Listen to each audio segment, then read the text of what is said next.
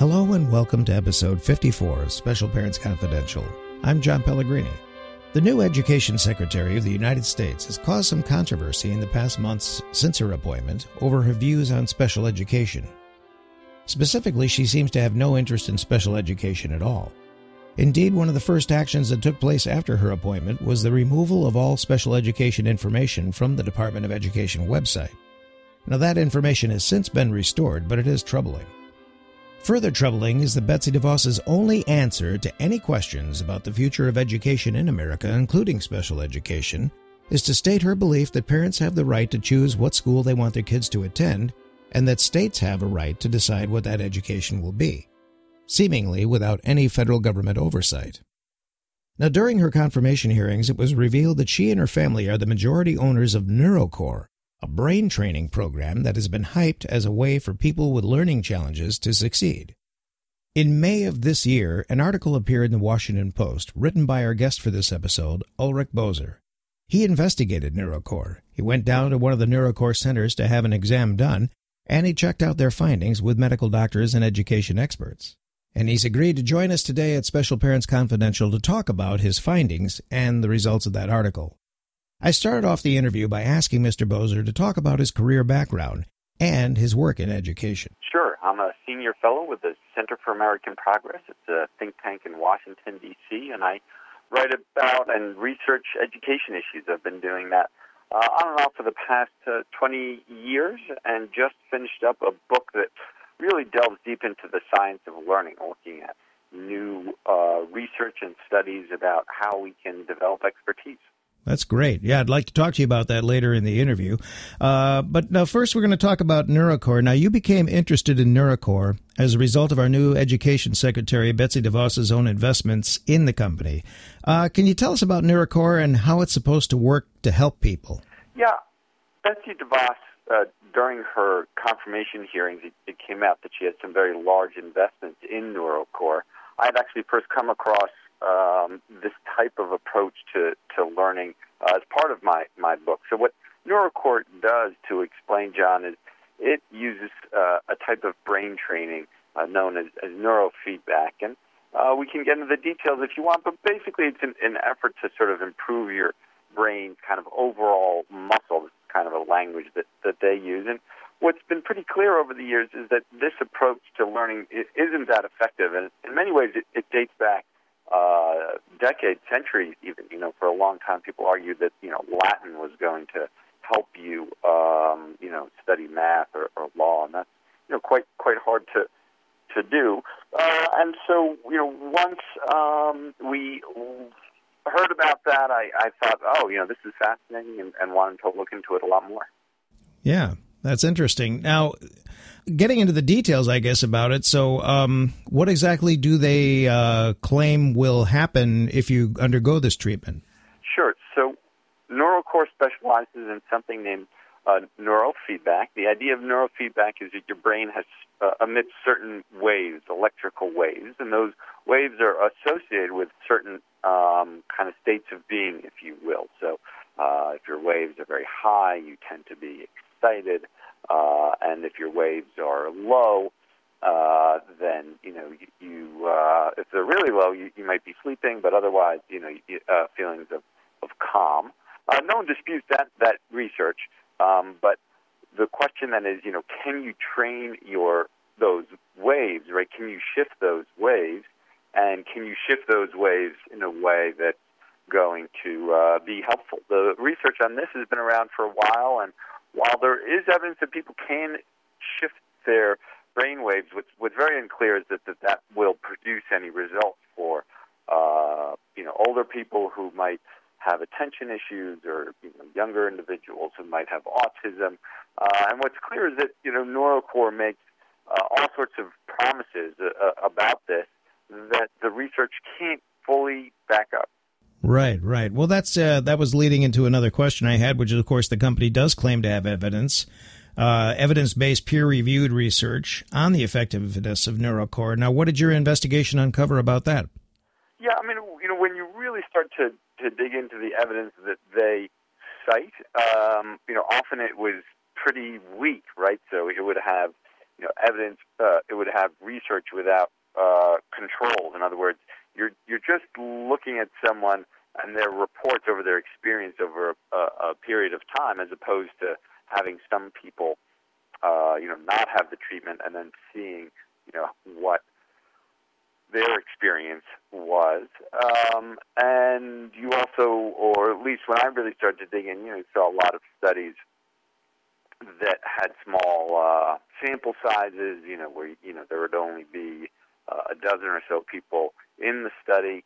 Uh, and I, you know, I want to be clear. This is just not, you know, my opinion. Uh, if you look at mainstream medical groups, they also don't endorse uh, neurofeedback. When I called my own insurance company, you know, they also don't reimburse for it.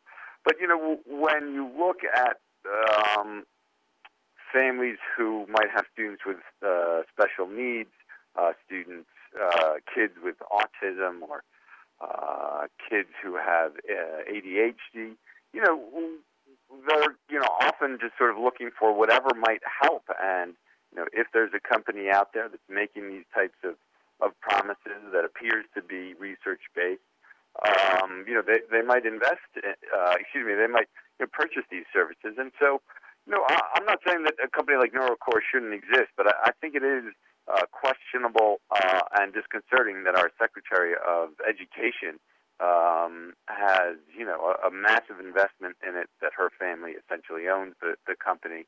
Uh, and I think it brings up questions of conflict of interest. I think it brings up questions of, you know, is she someone who's really able to, to judge uh, evidence? So, you know, should neurofeedback be out there and be, uh, you know, continued to look at? Absolutely. But uh, it is disconcerting to, to know that uh, the woman who is in head of our nation's schools is, is such a, a prominent investor in this. Now, as part of your investigation, you went down to Florida to a NeuroCore center and actually had an exam done. What did they tell you uh, when you were there, and what were the results of the exam? yes, I was really interested in what Betsy DeVos was doing. I was really interested in this investment, so I decided to go down to Florida um, and pay the 250, if I recall correctly, for an initial um, evaluation. And, and basically, I sat down. They put some electrodes on my head and and uh, measured my my brain training. Uh, excuse me, measured my brain waves, measured my brain waves, and, and then offered an, an assessment uh, in terms of you know what I could uh, gain, what I could benefit from. You know, I, I should you know be clear that uh, I myself uh, spent some time in special education as a little boy, and you know I repeated kindergarten, and so when they told me that you know, they thought I had some attention issues, I've never been diagnosed with ADHD. You know, I wasn't sort of necessarily shocked, um, but uh, you know, in the end, you know, when I took my results and, and reached out to other researchers, they were like, you know, this tool is not good enough to produce these types of uh, diagnoses. Uh, you know, you should be just sort of, you know, very skeptical about, you know, what was said in there. Uh, but yeah, I mean, it was an interesting experience to go down there and, and have uh, them, you know, spend sort of, you know, it ultimately took like three hours, but they, you know, they they would try to measure my brain waves and then give me some feedback about ways in which my own, um, you know, brain could be uh, improved. Hmm. Now, is any, was anyone in the center where you went? Uh, did any of them have any background at all in uh, neurological medical training or anything like that that would give them the kind of, uh, shall we say, uh, expertise in this uh, sort of thing? You know younger staff who met with me, and then a, a woman who um, had a degree in in social work. Uh, so, in the time that I was there, I didn't you know see any doctors um, or frankly any any nurses. And you know it, what was interesting to me, and, and the NeuroCore centers are in you know, very different parts of the country. I know they're you know big in, of course, you know Michigan, where you're based, and, and they've expanded now to, to Florida, actually, where the DeVos family has uh, another set of, of homes, uh, not coincidentally. Um, but you know, he was in this um, you know strip mall where there was a uh, very high end uh, exercise studio. There was a raw juice bar. You know, this it, it, it had this very much this feeling of you know if, if you wanted to drop a few thousand dollars and you had that extra in your pocket, you know why not try this thing that yeah you know is science behind it, but you know it had this very much this sort of South Florida feeling of, of self improvement. Hmm. Mm. Okay, so so there's not really. Uh, uh, much going on as far as having uh, actual clinicians or people there who uh, have some kind of a background in this, uh, or what should be. No, no. Yeah, no. Okay, now, um, currently Betsy DeVos has absolutely offered no information at all on special education other than she believes it's entirely up to states to decide what special education services should be offered or used. Now, do you know if she is planning on introducing NeuroCore programs into schools in the United States for special education services? Has she said anything about that? She has not made any comments about NeuroCore. She has not made any comments about, um, you know, brain training. Uh, when I spoke to people at the company, they said they had no intention of you know ever expanding into to schools. Uh, but there have been some schools that have been using this very specific form of brain training. Um, and you know the other thing, John, is you know you said at the top, you know she hasn't commented on kind of special education in this regard. You know, I think it's really important to keep in mind that you know she hasn't. Uh, you're totally right, but you know her the thing that she does talk about a, a great deal is, is vouchers, and yeah, happy to talk about this in, in benefit, but in, excuse me, in detail, but vouchers ultimately are not something that are going to be very effective, uh, or at least uh, people who have children with disabilities should be very and deeply uh, just concerned about you know voucher programs because they don't come with any protection uh, for students with with disabilities. And so while uh, I agree with you, um, you know she hasn't commented on this, she hasn't commented on brain training. Uh, I'm happy to, to unpack vouchers a little bit, but her, her you know her her key thing is she'd be you know happy to to to say is you know school choices where she um, you know thinks uh, school reform should go really is not something uh, that's going to work very effectively for you know families who are struggling with these types of issues. Right.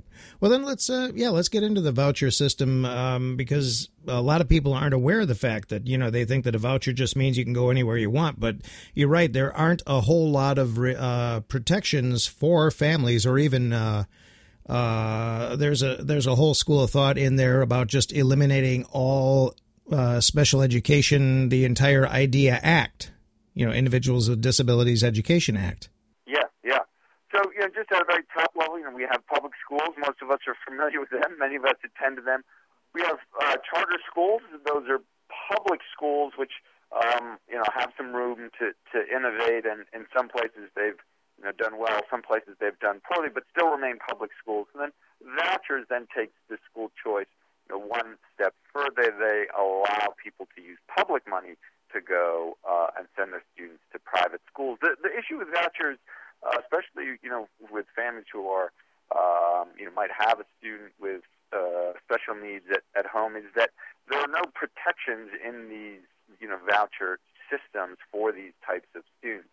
So you know we can uh, debate uh, as uh, many parents with students with special needs do about the benefits of IDEA, right? Uh, clearly underfunded, clearly um, you know IEP plans can be rolled out in ways that you know, don't work very well. But the the idea that the law is there offer some protections, offer some services, you know, lays some ground rules for these types of issues and how schools should deal with them. Uh, you know, when you think about what happened previously, where students with disabilities were essentially ignored, no special funding was uh, earmarked for it. Uh, you know, the, the law is a step in the, the right uh, direction. Uh, you lose those protections, though, when, when you use a voucher in, in most of the areas. Uh, certainly, uh, DeVos herself uh, doesn't believe that there should be any uh, additional protections. Um, you know, she's been, you know, she she believes in sort of choice without any types of you know rules or regulations or protections. And so, uh, while she hasn't weighed in much on on uh, students with special needs, uh, you know, it's, it's clear that you know her her approach to these types of issues is to to push this very specific value without any research or evidence behind it.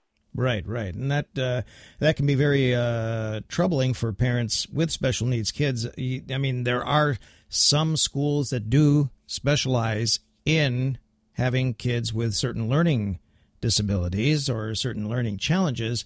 But um, again, you're dealing with a situation where there is very little regulation when it comes to private schools or charter schools, other than uh, charter schools are supposed to offer some special education, but they don't necessarily uh, have to provide any if they state in their mission that they're more of a, uh, let's say, college prep school, therefore they can get away without offering any special education services. Yeah, the charter school situation is a little bit different and then does depend on what's happening at the uh, state level. Uh, so, you know, you have areas uh, like Ohio and Arizona where charter schools, um, you know, are, are essentially sort of, you know, they run rampant. There's very little protections for family, very little uh, to do to close down weak or mismanaged charter schools. And then you have other areas where there are just a few charter schools, but they've actually done quite quite well, uh, like in, in Massachusetts. So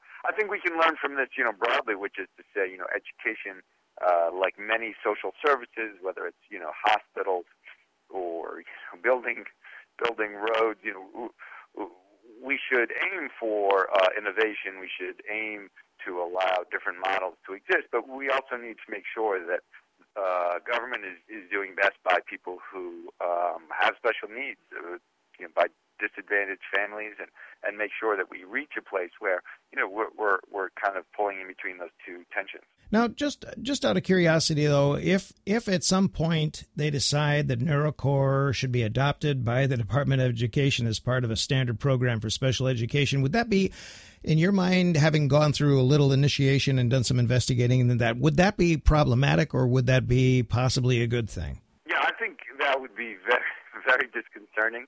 I think, you know, look, the placebo effect, uh, this idea that if I tell you, you know, that you're about to take a medicine that's going to make you feel better is a very, very powerful effect, right? This is just the nature of, of being human. And, and what we see with this type of um, neurofeedback training is that it has not distinguished itself from the placebo effect. Uh, so that's one big mark against it. And two, you know, uh, for centuries, people have you know made promises that what you learn in one context will uh, transfer to another context, right? So I gave the example earlier of Latin.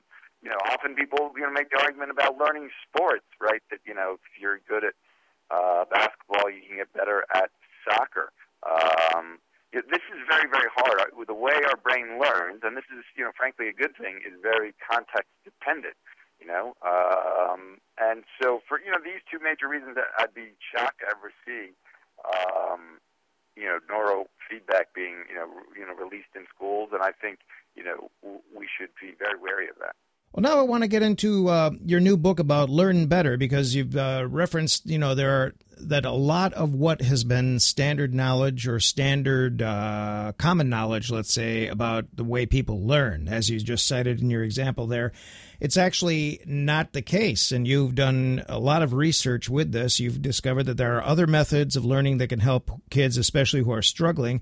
So, uh, why don't we get into how you came to write this book and what led to the research that you're putting into it and uh, the whole thing? The book is called Learn Better. Yeah, the book is called Learn Better. I came to it and uh, really because I, I struggled with learning uh, as a child. You know, spoke about this a little bit uh, earlier, but you know, I have um, you a piece of paper, you know, that, that uh, documents what happened to me in one fourth grade math class in the period of 45 minutes. I was unable to read my own handwriting. I cheated off my neighbor.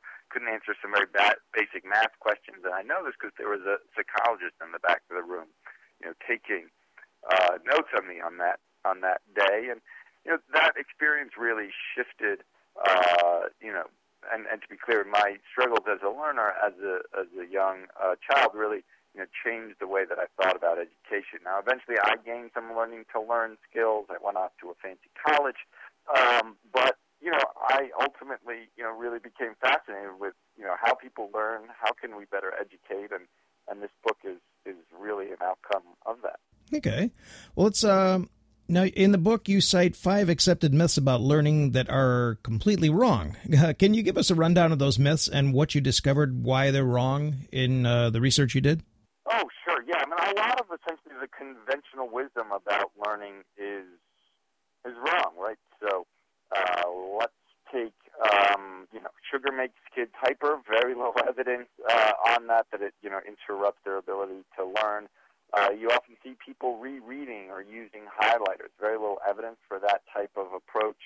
A lot of people believe in learning styles, and, and just to be clear, you know, some people do struggle with learning, but this idea that some people are visual or auditory uh, learners, uh, very little evidence for that. And you know, I think, you know, backing up, the, the issue is often that you know, we've gone through education. Many of us, you know, did okay, or at least, you know, uh, like you and I, John, we were, you know, we, we, we landed in careers, but we often think that we're an experts uh, in learning because of that. And then, two, there's just been a ton of research over the past uh, 20 years really looking at this, um, you know, ability of, of learning to learn. And I've seen a, a lot of techniques, um, something like self-explaining, that are, are a lot more effective than something like using a, a highlighter. Okay, can you give us uh, some of the stories about uh, what your research uh, led you to as far as discovering better improvements as in uh, learning and uh, how certain things work better than others? Uh, sure. I mean, so I really you know, took this research, you know, very, you know, very, you know, seriously myself. Um, I ended up taking some, you know, m- math classes using an ancient abacus with my children. Um, I really like basketball, played a lot of basketball, ended up hiring a basketball uh, tutor for myself, a, a guy who had worked for the Harlem Globetrotters uh, organization for, for many years. And, you know, what's very clear is that there are some techniques that, you know, uh, help us learn a lot better. So, you know, one is simply, um, you know, really being engaged, you know, making sense of things. And it helps us understand why sort of low stakes testing, right? Testing yourself is really a, a great way to, to learn. John, I'm actually just going to, you know, to give an example of this, and if you have the time, ask you a question. You know, what, what do you, uh, do you know the capital of Australia? Uh, uh, no, not off the top of my head. No, I'm afraid I don't.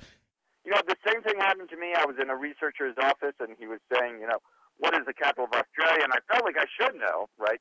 Um, I felt like, you know, as, as someone who, you know, whatever, out and about in the world that I know the capital of Australia. And he first said, you know, is it Sydney? And I guess Sydney, and then I guess Melbourne, and it turns out to be um, Canberra.